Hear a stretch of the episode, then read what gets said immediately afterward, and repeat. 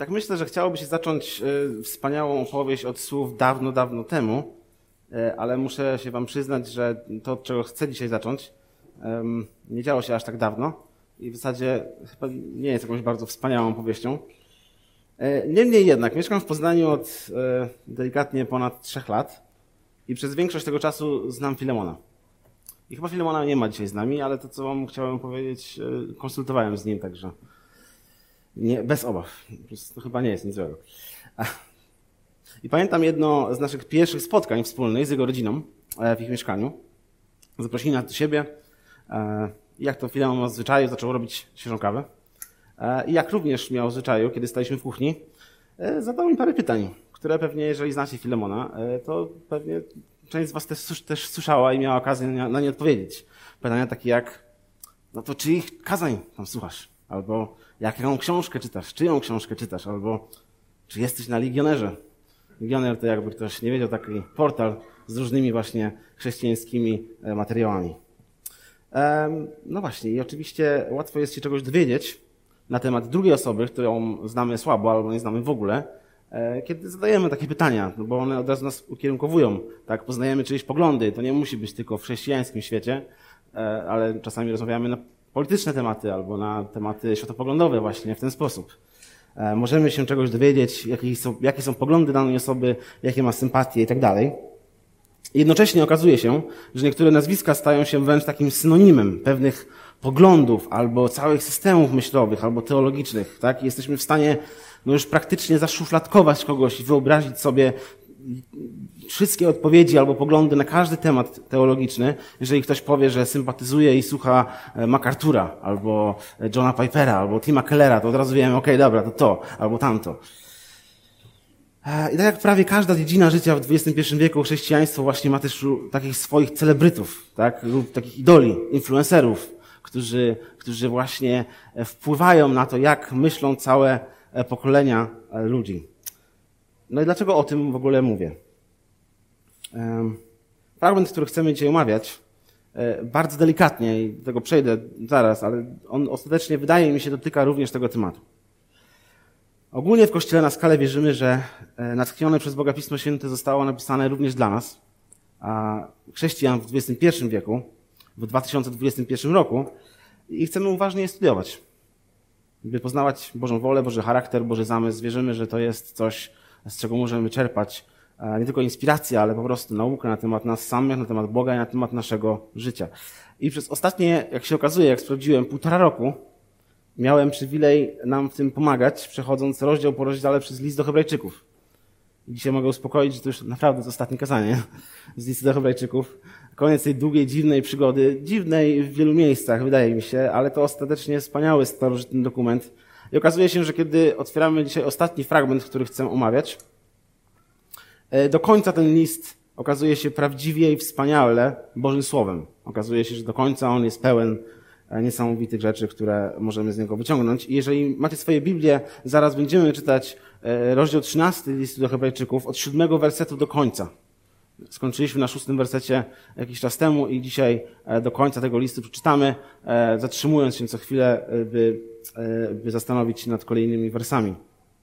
Natomiast Pozwólcie, że jeszcze zanim będziemy e, czytać e, ten fragment, omawiać go, e, skłonimy nasze głowy w modlitwie jeszcze przy tym, przy tym fragmencie po raz ostatni. Ojcze, dziękujemy Ci za, za to, że możemy dzisiaj kończyć list do Hebrajczyków. To ostatecznie wydaje mi się, że jest wspaniała sprawa, tak sobie przeczytać cały list, omówić go, porozmawiać o tym, nauczyć się tak wielu rzeczy. Dziękujemy Ci, Panie, za to, że dałeś nam tą okazję, za to, że mogliśmy to zrobić i też jeszcze raz, Panie, przychodzimy do Ciebie pokornie dzisiaj, e, wiedząc, że mamy do czynienia z tym, co, co, co Ty dla nas zostawiłeś. Chcemy to potraktować poważnie, chcemy, żeby to było coś, co jest dla nas istotne i, i coś, co nas zmienia. Chcemy po prostu, żeby to rzeczywiście było e, żywe słowo e, i żebyśmy wyszli stąd bogatsi o to, co ono ma dla nas do powiedzenia. Prosimy Cię, prowadź nas w tym. Amen. Mm, jeszcze tytułem wstępu. Generalnie ten dzisiejszy tekst e, jest e, doskonały, e, gdy jedzie się gdzieś gościnnie do innego zboru powiedzieć kazanie. Ja nie jestem dzisiaj gościnnie tutaj, E, więc czuję się taki lekko zażenowany omawiając go tutaj, dlatego że w bardzo dużej mierze ten, ten dzisiejszy fragment jest zachętą do tego, żeby zbór szanował swoich przywódców. E, więc stałem to trochę niezręcznej sytuacji. Tym samym, nawiązując do tego, o czym mówiłem na początku, chciałbym e, wejść trochę bardziej miękko i szeroko w to zagadnienie, to skądinąd wpisuje się w kontekst naszych czasów. I zaraz wyjaśnię, o co mi chodzi. Przeczytajmy pierwszy werset tego fragmentu, siódmy werset trzynastego rozdziału. Pamiętajcie na wodzów waszych, którzy wam głosili Słowo Boże, a rozpatrując koniec ich życia, naśladujcie wiarę ich. Na razie do tego miejsca i w zasadzie głównie na tym wersecie, na tym wersecie dzisiaj zatrzymamy. Biblia Warszawska, z której czytałem, jest tłumaczeniem, które sobie bardzo cenię i które niejednokrotnie mnie zadziwia. I ten werset jest takim ucieleśnieniem tej Biblii Warszawskiej. Pierwsza część tego wersetu przetłumaczona jest absolutnie dziwnie, a druga część najlepiej chyba ze wszystkich innych tłumaczeń. Więc o co tutaj autorowi chodzi? Autor wzywa, by jego odbiorcy przypomnieli sobie swoich przywódców, swoich liderów, swoich ojców duchowych, którzy głosili im Ewangelię i później wykładali im Boże Słowo. To, to, o to mu chodzi. On próbuje po prostu przypomnieć im tych ludzi. I słowo tutaj przetłumaczone jako wodzowie jest dokładnie tym samym słowem, którego on używa potem dwa razy w następnych wersetach, w 17 i 24. I na przykład w Biblii Warszawskiej przełożone to słowo po prostu jako przywódcy albo jacyś tam liderzy.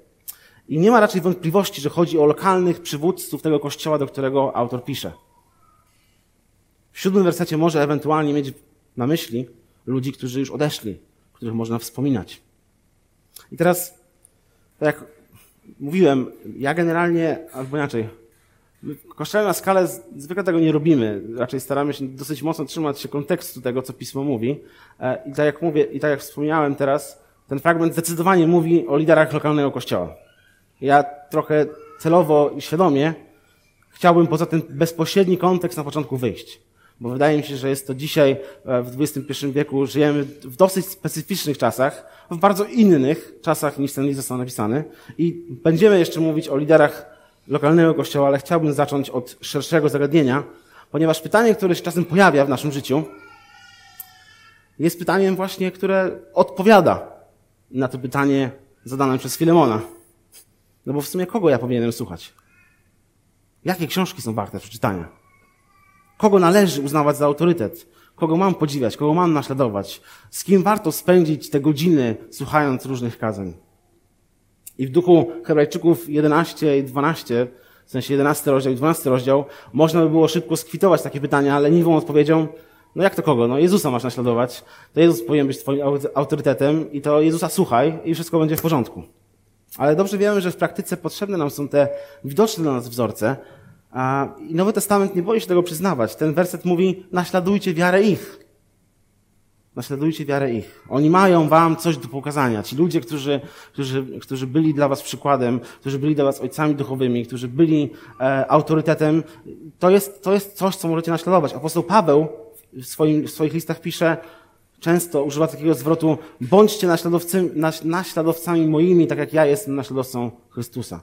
Więc ostatecznie oczywiście to ma wskazywać na Chrystusa, mamy patrzeć na Jezusa, to On jest dla nas tą centralną figurą i jak się pewnie spodziewacie, ostatecznie tam wylądujemy w tym kazaniu dzisiaj. Ale, ale jest coś również wartościowego w tym, żeby spojrzeć na ludzi, którzy tego Chrystusa naśladują. Więc po pierwsze, zanim dojdziemy do jakichkolwiek innych wniosków, zobaczcie, jak ważne jest tym, według tego wersetu, wydaje mi się, żeby szukać autorytetów, które są blisko żeby uczyć się ludzi, od ludzi, których znasz, nawet jeżeli nie są światowej klasy ekspertami. Przyjdziemy zaraz do tego, co to oznacza rozpatrywać koniec ich życia, ale obojętnie jak dużo kazań sławnego pastora z Ameryki wysłuchasz, obojętnie jak wiele serii wykładowych przerobisz, obojętnie ile materiałów nie, nie, nie, nie, prze, nie przerobisz, obojętnie e, ile studiów biblijnych e, nie, nie przerobisz, nigdy nie poznasz, prawdopodobnie, nigdy nie poznasz tego człowieka osobiście, raczej można powiedzieć, że z, z dużą pewnością nie poznasz jego życia, nie będziesz w tym życiu uczestniczył, a na pewno nie poznasz tego życia tak dobrze, jak kogoś, kto siedzi razem z tobą w jednej kościelnej ławce, używając kolokwializmu. I myślę, że nie doceniamy czasami tego, tej wartości, te, wartości tego, jak istotni są ci ludzie, którzy siedzą obok nas. Myślę, że dzisiaj w dobie globalnej wioski jest szczególnie ważne, byśmy o tym pamiętali po prostu.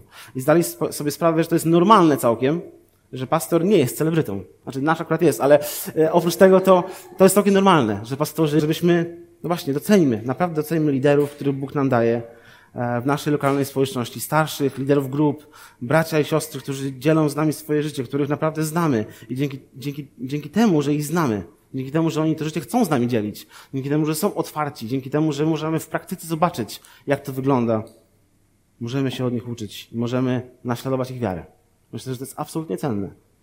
I znowu, nie żeby umować coś nauczycielom, którzy są często niesamowici i cudowni i słuchamy ich wszyscy, ale poza jakimiś pojedynczymi świadectwami nie znamy ich życia, nie możemy się w praktyce codziennie od nich uczyć. Oni nie znają nas i nie są w stanie nas prowadzić. Więc to po pierwsze. Po drugie, autor wspomina, że oceniając takich ludzi, że zastanawiając się, czy kogoś mam naśladować, czy mam kogoś słuchać, czy, czy powinienem brać z kogoś przykład, powinien, powinienem rozpatrzyć koniec ich życia. I myślę, że możemy to, to, to wyrażenie potraktować na dwa sposoby. Jednym z nich jest potraktowanie tego, tego, i oba są poprawne, jednym z nich jest potraktowanie tego wyrażenia dosłownie, co zresztą nierzadko robimy. Zresztą okazuje się to prawdziwą mądrością, żeby czasami z oceną wstrzymać się do końca po prostu. E, kultura celebrytów i idoli, w której żyjemy, e, no siłą rzeczy weszła do kościoła. Sprawia, że idealizujemy ludzi, tak, których podziwiamy, zapominając, że są to po prostu zwykli grzesznicy. Jeżeli, jeżeli ktoś jest gdzieś tam jakimś sławnym nauczycielem, no to, to już jest praktycznie, e, praktycznie Pan Jezus czasami dla nas. Jeden z ostatnich głośnych przykładów takiego niefortunnie, takiego niefortunnego finału, który się pewnie może obił wam o uszy, może być e, sytuacja, która wynikła po śmierci światowej klasy apologety, Rabiego Zachariasa, który no, dla mnie był wielkim, e, wielkim autorytetem przez wiele lat i wiele się od niego nauczyłem i jestem wdzięczny za to, co się nauczyłem. Okazało się, że, że na światło dzienne po jego śmierci wyszedł szereg oskarżeń na tle seksualnym w jego stronę. I w zasadzie z dnia na dzień, z legendy chrześcijańskiej ewangelizacji, z człowieka, który jeździł, e, całe życie spędził, czy to ostatnią część swojego życia spędził w drodze z jednej ewangelizacji na drugą ewangelizację, a z tej legendy stał się kimś o poszarpanej, schambionej reputacji. I później komentatorzy tej sytuacji wspomnieli na fakt, że służba, taka właśnie służba, którą on pełnił, która była nastawiona na ciągłą misję, pozbawiona lokalnego zboru i związanej z nim odpowiedzialności, właśnie stwarza przestrzeń na takie, na takie problemy. Że jeżeli, że jeżeli nie, jeżeli pozwalamy na to, jeżeli Kościół właśnie idealizuje takich ludzi, to jeszcze bardziej zachęcamy i wybijamy ich do tego, e, żeby znaleźli się w takich, takich miejscach, gdzie nikt nie wie, jak wygląda ich życie, a oni nie wiedzą, jak wygląda niczyje życie. I, i to się rozjeżdża w ten sposób. I oczywiście nie każdy jest skazany e, na, na taką porażkę, ale, ale musimy wiedzieć, jaką wielką wartość wartością są przywódcy w waszym lokalnym zborze. Z drugiej strony e, wspominam naszego kochanego, emerytowanego Barta Pastora z pierwszego zboru w Gdańsku, e, gdzie przez parę lat służyłem, Igora Barnę, który również niedawno odszedł do Pana. Również niedawno zmarł. I pastor Igor mierzył się z różnymi okolicznościami swojego życia i służby. Niektóre były bardziej godne naśladowania, niektóre mniej. Ale ja poznałem go jako człowieka, który jesień swojego życia spędził w zborze nie w budynku, chociaż też, ale, ale w zborze wśród ludzi, służąc tym ludziom dla którego punktem centralnym tygodnia było nabożeństwo, który jako człowiek z autorytetem, z wielkim autorytetem, czasami pamiętam różne burzliwe dyskusje na członkowskich spotkaniach, gdzie pastor e, Igor nie brał w tym udziału i w końcu wstał, powiedział trzy zdania i wszyscy nagle okazało, okazało się, że po prostu odeszli, po prostu każdy rzucił kamienie i wszyscy od najstarszych do najmłodszych po prostu poszli, poszli zastanawiać się nad swoim sercem. Pastor Igor jako autorytet, naprawdę szanowany człowiek, stawał co tydzień w modlitwie. Wydaje mi się, że praktycznie co tydzień słyszałem jego modlitwy i wyznawał w nich swoje grzechy. I przyznawał się, że nie jest idealny. I który bez żenady potrafił przyznać w rozmowie, że czegoś nie wiedział, albo że, że się mylił, albo że czegoś nie rozumiał, a teraz rozumie, bo ktoś mu to wytłumaczył. Człowiek, który, a, który, który przecież e, z takim doświadczeniem e, i, i z, z, tyloma, z takim bagażem. Wiecie, co chcę powiedzieć przez to? Bynajmniej nie to, że jeden jest lepszy od drugiego. Nie chcę, nie chcę tego powiedzieć. A, tak, nie, że jednemu się udało, a drugi jest przeklęty. A myślę, że obaj biegli. Wierzę, że dzięki Bożej łasce obaj dobiegli, w sensie i Rawi Zakarias i pastor Igor e, dokonali biegu, ale autor listu mówi nam, byśmy naśladowali ich wiarę, rozpatrując koniec ich życia. Co z tego życia wynikło? Co pozostało? Jaki jest efekt? Jak wspominamy te osoby? Jakie świadectwo po sobie zostawiły? Czego możemy się nauczyć z końca ich życia? I myślę, że jedną z rzeczy, które się nauczyłem z końca ich życia jest to, że pastor Igor poświęcił, poświęcił swoje życie zborowi i do końca w tym zborze był. A, i, i, był tym lokalnym, lokalnym przywódcą, którego nikt, nie, o którym nie, nie, wiedział cały świat, albo może i nawet nie cała Polska, podejrzewam, że nie. A, i, i, myślę, że, że, że przyniosło to naprawdę niesamowicie dużo dobrego w życiu ludzi, których, w których on uczestniczył. Więc w końcu po trzecie, wyrażenie rozpatrując koniec ich życia. Tak jak mówiłem, e, można rozumieć szerzej. Niektóre tłumaczenia nawet próbują to robić, e, mówiąc o przemyśleniu efektu ich życia. E, nie musimy czekać, aż ktoś umrze, żeby ocenić, a możemy zastanowić się, co z tego życia wynika w trakcie ich życia. I dziś znowu w XXI wieku my, no właśnie, lubimy zastanawiać się nad tym, czy jakaś sławna osoba jest chrześcijaninem. Poczytujemy sobie to za jakiś powód do dumy. To w sumie jest takie ostatecznie, jak się człowiek zastanowi nad tym, trochę dziwne, ale, ale tak jest. To jest naturalne chyba dla nas. Czasami przeprowadzane są takie akcje, jak nie wstydzę się Jezusa i ludzie tacy sławni, jakiś Robert Lewandowski czy ktoś tam po prostu powie, że się nie wstydzi. Myślimy sobie, no fajnie, to ja też się nie wstydzę.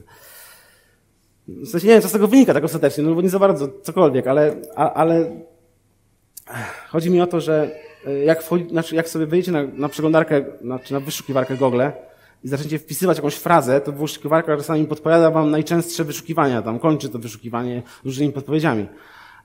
I jak zaczniecie wpisywać na przykład, czy Kanye West jest, to podpowiedź jedna z pierwszych albo pierwsza jest chrześcijaninem, albo jeżeli wpiszecie, czy Chris Pratt jest, no to to samo wyskoczy, czy Chris Pratt jest chrześcijaninem. Ludzie tego szukają z jakiegoś powodu.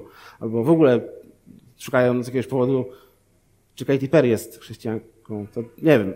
W każdym razie myślę, że ludzie szukają tego potwierdzenia, tego typu informacji, dlatego że, no nie wiem, chyba jeżeli ktoś jest sławny, jest chrześcijaninem, jeżeli te dwie rzeczy idą w parze, że ktoś jest sławny, bogaty i osiągnął sukces, i jest chrześcijaninem, to, to z jakiegoś powodu staje się dla mnie jako chrześcijanina autorytetem. Jest to jakieś budujące, jest to jakieś, jest, jest to coś, e, z czego jestem w jakiś sposób dumny. Nie wiem czemu. I to jest, to jest ktoś, z kim chcemy się identyfikować, kogo chcemy podziwiać i naśladować. I myślę, że ten fragment, kiedy czytamy go dalej, przeskoczymy tutaj parę wersetów, wydaje mi się, że daje nam, znaczy po pierwsze, to nie jest ostatecznie nic złego, że ktoś jest chrześcijaninem, nie chcę, tym, nie takiego obrażenia sprawić, E, tylko że ten fragment pokazuje nam to, czego naprawdę powinniśmy w tych ludziach szukać.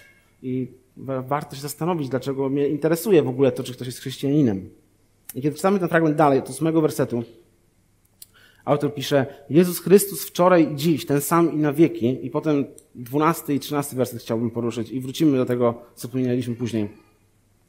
Dlatego Jezus, aby uświęcić lud własną krwią, cierpiał poza bramą. Wyjdźmy więc do Niego poza obóz znosząc pohańbienie Jego. I omówimy jeszcze ten obraz później, natomiast zobaczcie, że naśladowanie Chrystusa polega na znoszeniu Jego pohańbienia. Kiedy autor cały ten fragment, jak zaraz też zobaczymy, e, poświęca omawianiu spraw związanych z liderami i z tym, jak my tych liderów powinniśmy traktować, to w samym sercu tego fragmentu okazuje się, że jest Chrystus w swoim pohańbieniu. I, i autor próbuje zachęcić nas i powiedzieć, wyjdźmy do Niego. Więc czy nie jest czasami tak, że szukając i podziwiając tych, którym się udało, skupiając się na sukcesie i błogosławieństwach, pomijamy całą ideę uczniostwa? Którzy chrześcijanie nas bardziej interesują? Których e, życie bardziej śledzimy? Od kogo się chcemy bardziej uczyć i, i kim jesteśmy bardziej podekscytowani? Ci sławni, bogaci, z prosperującymi służbami? Czy ci, którzy gdzieś daleko na misji są i tak naprawdę próbują coś zrobić, ale, ale niewiele, niewiele z tego wychodzi, albo czy ci, którzy są prześladowani za wiarę, nas interesują bardziej.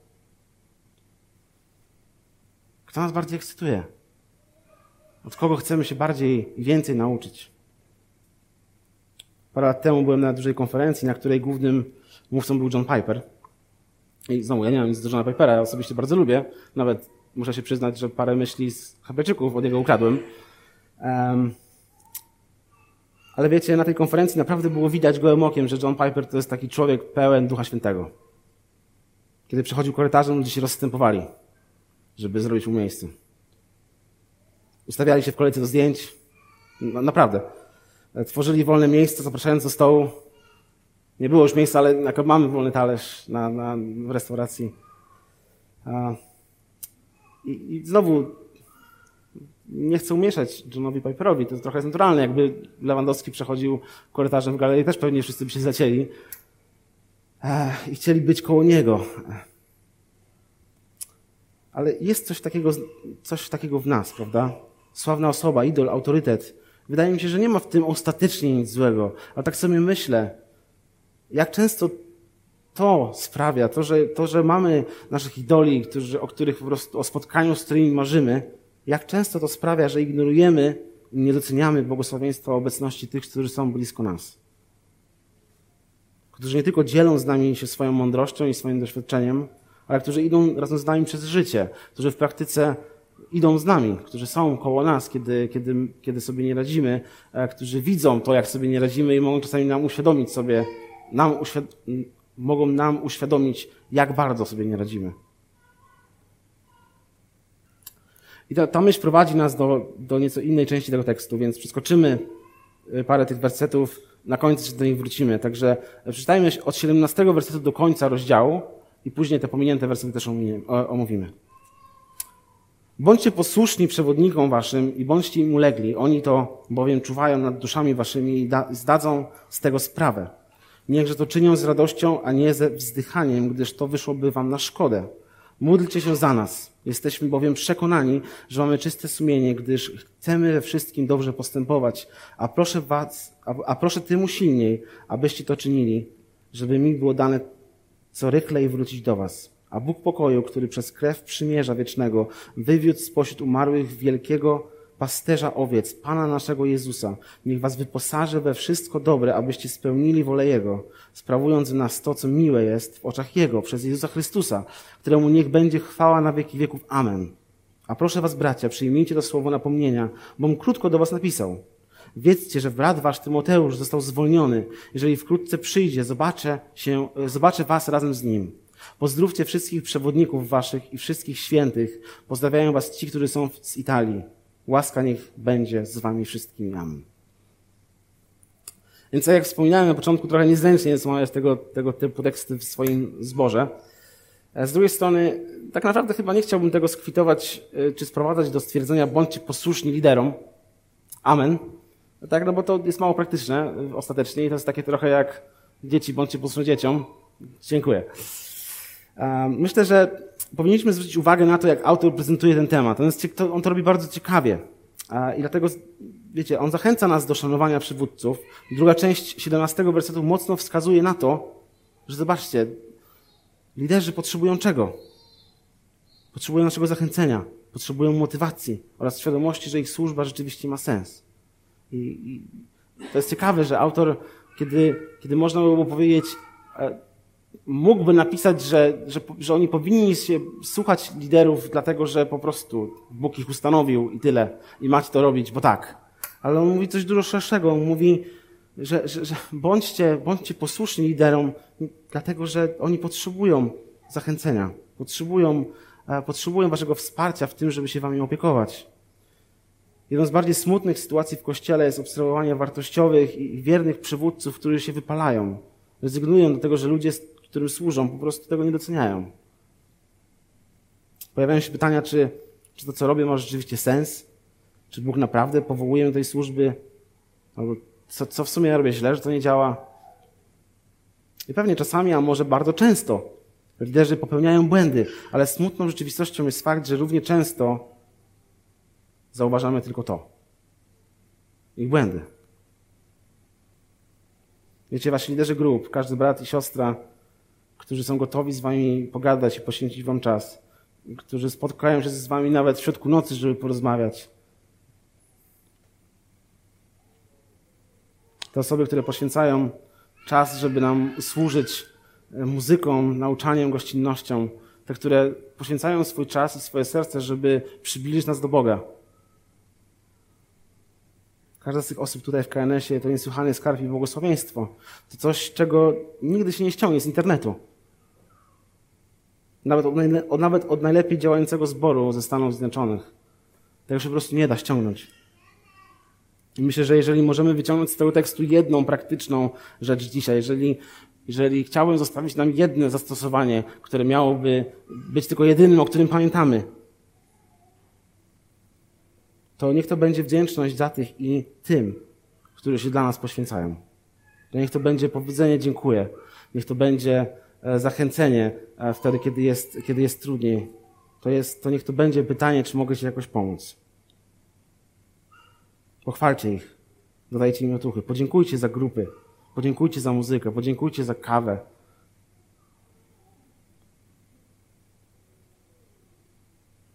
Ten tekst mówi, niech to, czyni, niech to czynią dalej z radością, a będzie to dla was zyskiem. I myślę, że każdy, kto prowadził grupę w swoim życiu przez dłuższy okres, nie tylko tutaj w KNS-ie, tylko jakąkolwiek, pewnie, pewnie szczerze przyzna, że nie zawsze robimy to z radością. I nie zawsze mamy tę motywację. To po pierwsze. Natomiast po drugie, do tego prowadzi nas osiemnasty werset. Módlcie, módlcie się za nich. I znowu bardzo prosta myśl. Powierzajcie ich Bogu. Dziękujcie i proście, bo oni tego naprawdę potrzebują. Naprawdę tego potrzebują, żeby pomóc wam, żeby pomóc wam poznawać Boga i prowadzić was do Niego. No, potrzebują nie swoich umiejętności, tylko tego, żeby Bóg ich w tym prowadził. Wiecie, że ponoć najczęstsze kłamstwo, nie wiem, czy ktoś takie badania robił, czy to jest takie tylko powiedzenie, pewnie powiedzenie, ale ponoć najczęstsze kłamstwo wypowiedziane w kościołach brzmi: Będę się za ciebie modlić. Przyjaciele, potraktujmy to poważnie. Potrzebujemy powierzać siebie nawzajem w modlitwie. A ci wszyscy, którzy wzięli na siebie powierzoną przez Boga odpowiedzialność za nas, potrzebują tej modlitwy jeszcze bardziej. I myślę, że jeżeli nie modlimy za nich, to ich zawodzimy. A ostatecznie, jak to autor próbuje nam dobitnie przypomnieć, to jest ze szkodą dla nas samych. I teraz, nie wiem, czy zauważyliście, że omawiając początek tego fragmentu, kiedy mówiliśmy o, o spojrzeniu na koniec ich życia, i teraz koniec tego fragmentu, dokonaliśmy dwóch podobnych aspektów tego samej, tej samej rzeczy. Początek zdawał się mówić coś takiego. Spójrzcie na tych, którzy pokazali wam Ewangelię i naśladujcie ich wiarę. A koniec mówi, zwróćcie uwagę na tych, którzy starają się was teraz utwierdzić w Ewangelii i, naśladowa i naśladowaniu ich wiary. Innymi słowy, mamy tutaj takie dwie klamry, które spinają ten cały fragment i zdają się mówić, przypomnijcie sobie tamtych, pamiętajcie o, o obecnych, bądźcie posłuszni obecnym. Najważniejsze pytanie, które pozostaje brzmi, no dlaczego? Dlaczego? Do czego oni chcą mnie prowadzić? Co, to, co ich świadectwo i nauka ma, ma mi pokazać? I, I, mamy jedną wielką klamrę w tym, w tym fragmencie, kiedy, kiedy autor mówi o liderach z jednej strony i liderach z drugiej strony. E, I zamyka ten cały, tą całą swoją myśl właśnie tak trochę wypychając nas ku temu, żebyśmy spojrzeli na przywódców, ale ostatecznie to nie o przywódców chodzi. Mamy z jednej strony przywódców i z drugiej strony przywódców, ale w środku mamy zupełnie coś innego i to, co jest w środku, jest najważniejsze. I chciałbym na koniec, żebyśmy przyjrzeli, przyjrzeli się tym środkowym wersetom i na tym zakończyli dzisiaj. Dziewiąty werset do, do szesnastego. Nie dajcie się zwodzić przeróżnym i obcym naukom. Dobrze jest bowiem umacniać serce łaską, a nie pokarmami. Tym, którzy o nie zabiegali, nie przyniosły one pożytku. Tutaj on się odnosi a, do takiego myślenia e, w, w we wczesnym judaizmie, wynikającego z psalmów, że te ofiary, które były spożywane w świątyni, ponieważ składano ofiary i potem najczęściej ją jedzono e, w różnych konfiguracjach, że one były właśnie czymś, co, e, co, co, co, miały, co miało jakoś e, podnosić ich duchowo. Dziesiąty werset. Mamy ołtarz, z którego nie mają prawa jeść ci, którzy służą przybytkowi. Albowiem ciała tych zwierząt, którzy, których, których krew arcykapłan wnosi do świątyni za grzech, spala się poza obozem. Dlatego i Jezus, aby uświęcić lud swoją krwią, cierpiał poza bramą. Wyjdźmy więc do Niego poza obóz, znosząc pohańbienie Jego. Albowiem nie mamy tutaj miasta trwałego, ale tego przyszłego szukamy. Przez Niego więc nieustannie składamy Bogu ofiarę pochwalną. To jest owoc warg, które wyznają Jego imię. A nie zapominajcie dobroczynności i pomocy wzajemnej. Takie bowiem ofiary podobają się Bogu. Zobaczcie więc, że wszystkie te praktyczne porady i polecenia dotyczące autorytetów w swoim centrum i zamyśle no mają nas prowadzić do Chrystusa. Ja tutaj nie, nie, nie wymyśliłem niczego jakoś bardzo e, kontrowersyjnego ani, e, ani dziwnego. To znaczy, e, no ja, ja mówiłem na samym początku, że, że potraktowanie tego na zasadzie spójrz po prostu na Jezusa jest takie trochę mało praktyczne, ale no do tego to się sprowadza również. Tak, to On powinien być tym ostatecznym idolem. To On powinien być tym, kogo ja naprawdę podziwiam. To On powinien być tym, kim ja naprawdę jestem zainteresowany. I to, jest, I to On powinien być tym, kogo ja chcę widzieć w ludziach, którzy mnie inspirują.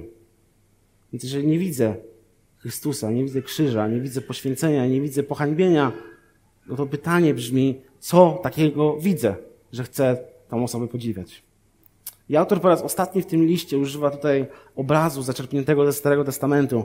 Nie jestem pewien, to chyba jest jedyne takie porównanie, albo może nie, ale ono jest na pewno wyjątkowe, dlatego że dotychczas w tym, w, ty, w, ty, w tym liście świątynia w Jerozolimie służyła jako pewien obraz duchowej rzeczywistości, a arcykapłan był porównany do Chrystusa przed Bożym Tronem. Tak głównie w tym liście tak to wyglądało. Kiedy autor powoływał się na świątynię, to dlatego, żeby pokazać nam Chrystusa jako arcykapłana w świątyni w niebie. Natomiast tutaj dzieje się coś innego. Okazuje się, że ta fizyczna ludzka świątynia, reprezentująca stary porządek, to coś, co już, już jest nieważne. Coś, co już przestało sprawować swoj, swoją rolę, coś, co już przestało pokazywać nam tą duchową rzeczywistość. I to jest coś, co powinniśmy na zawsze porzucić. Dlatego, że dzięki Chrystusowi zyskaliśmy lepszy ołtarz w dziesiątym wersecie i lepszą ofiarę, w której bierzemy udział w dziewiątym. Dzieje się tutaj coś interesującego. Autor nawiązuje oczywiście do żydowskiego święta, którym był coroczny Dzień Odkupienia. I Dzień Odkupienia polegał na tym, że był co roku, a poza tym arcykapłan mógł wtedy raz do roku i tylko w ten jeden dzień wejść do miejsca najświętszego w świątyni. I wtedy również składano doroczną ofiarę pojednania za grzechy całego ludu. I w przeciwieństwie do większości ofiar, ta nie była przez nikogo zjadana po złożeniu. Składała się ona z cielca i z kozła, i to jest opisane w Księdze Kapłańskiej 16, jakby ktoś chciał sobie nadrobić to. I szczątki tych zwierząt złożonych w ofierze za grzechy arcykapłana i za grzechy ludu wynoszono poza miasto, poza obóz, czy poza miasto i spalano. I ostatnim rytualnym obrazem użytym przez autora jest właśnie to. Chrystus, Chrystus nie jest arcykapłanem w tym obrazie. Chrystus jest zabrany poza miasto. Jest zabity, zbrukany, oddany w ofierze za grzech Bożego ludu. Ale autor mówi, że ta ofiara jest inna, że ta ofiara jest w jakiś sposób doskonalsza. Ta ofiara została złożona raz na zawsze, a ten, który umarł na krzyżu, żyje. I ta ofiara ma nas pociągnąć do Niego, kiedy autor mówi, jest teraz czas, żeby porzucić ten stary system. Wyjdźmy do Niego poza miasto, znosząc pohańbienie Jego. Albo nie mamy miasta trwałego, ale tego przyszłego szukamy. Tym samym, innymi słowy, autor rozgląda się wokół siebie i na sam koniec po raz ostatni podkreśla. W tym liście ta myśl się pojawiała tak często i, i była tak centralna dla, dla tego listu, ale na sam koniec on znowu pod, pod, podkreśla, że religia nie jest, nie jest odpowiedzią, której potrzebujesz. Że system, świątynia, zbiór dobrych zasad, prawo, ofiary, dobre uczynki, dobrze poukładany system nie da ci ratunku. One nie są tym, czego naprawdę potrzebujesz. One nie są tym, czego potrzebuje twoje serce. One tylko pokazały ci i cały czas pokazują, że nie dasz sobie rady, że system nie jest do, nie jest do zrobienia, nie jest do, do wykonania, że nie można tego wszystkiego samemu rozwiązać. Natomiast Bóg zrobił już wszystko, co musiało zostać zrobione. Bóg w Chrystusie rozwiązał problem Twojego grzechu. Bóg oferuje Ci ratunek i odpoczynek od Twojej grzeszności. A jedyne, co musisz zrobić, to wyjść do Niego, wyjść poza miasto, znosząc pohańbienie krzyża, idąc za tym, który służy. Na tym autor kończy swoje rozważania. I na tym i my dziś zakończymy naszą wspólną podróż przez, przez list do Hebrajczyków. Więc dziękuję Wam za to wspólnie spędzone półtora roku. To było dla mnie wielkim przywilejem. Zmierzając do końca, chciałbym zostawić nam jeszcze jeden z wersów, który chyba najlepiej podsumowuje treść tego listu, e, do którego często wracaliśmy. On był na samym początku, w trzecim rozdziale. Pierwszy werset trzeciego rozdziału listu do Hebrajczyków.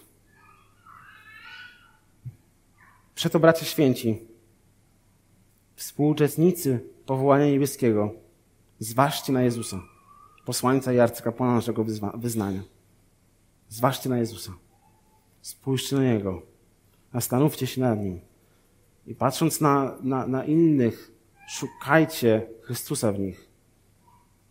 I kiedy zobaczycie Chrystusa, naśladujcie ich wiarę. Zakończyć tę całą serię list do Hebrajczyków chciałbym natomiast parafrazując 22 werset z tego ostatniego rozdziału.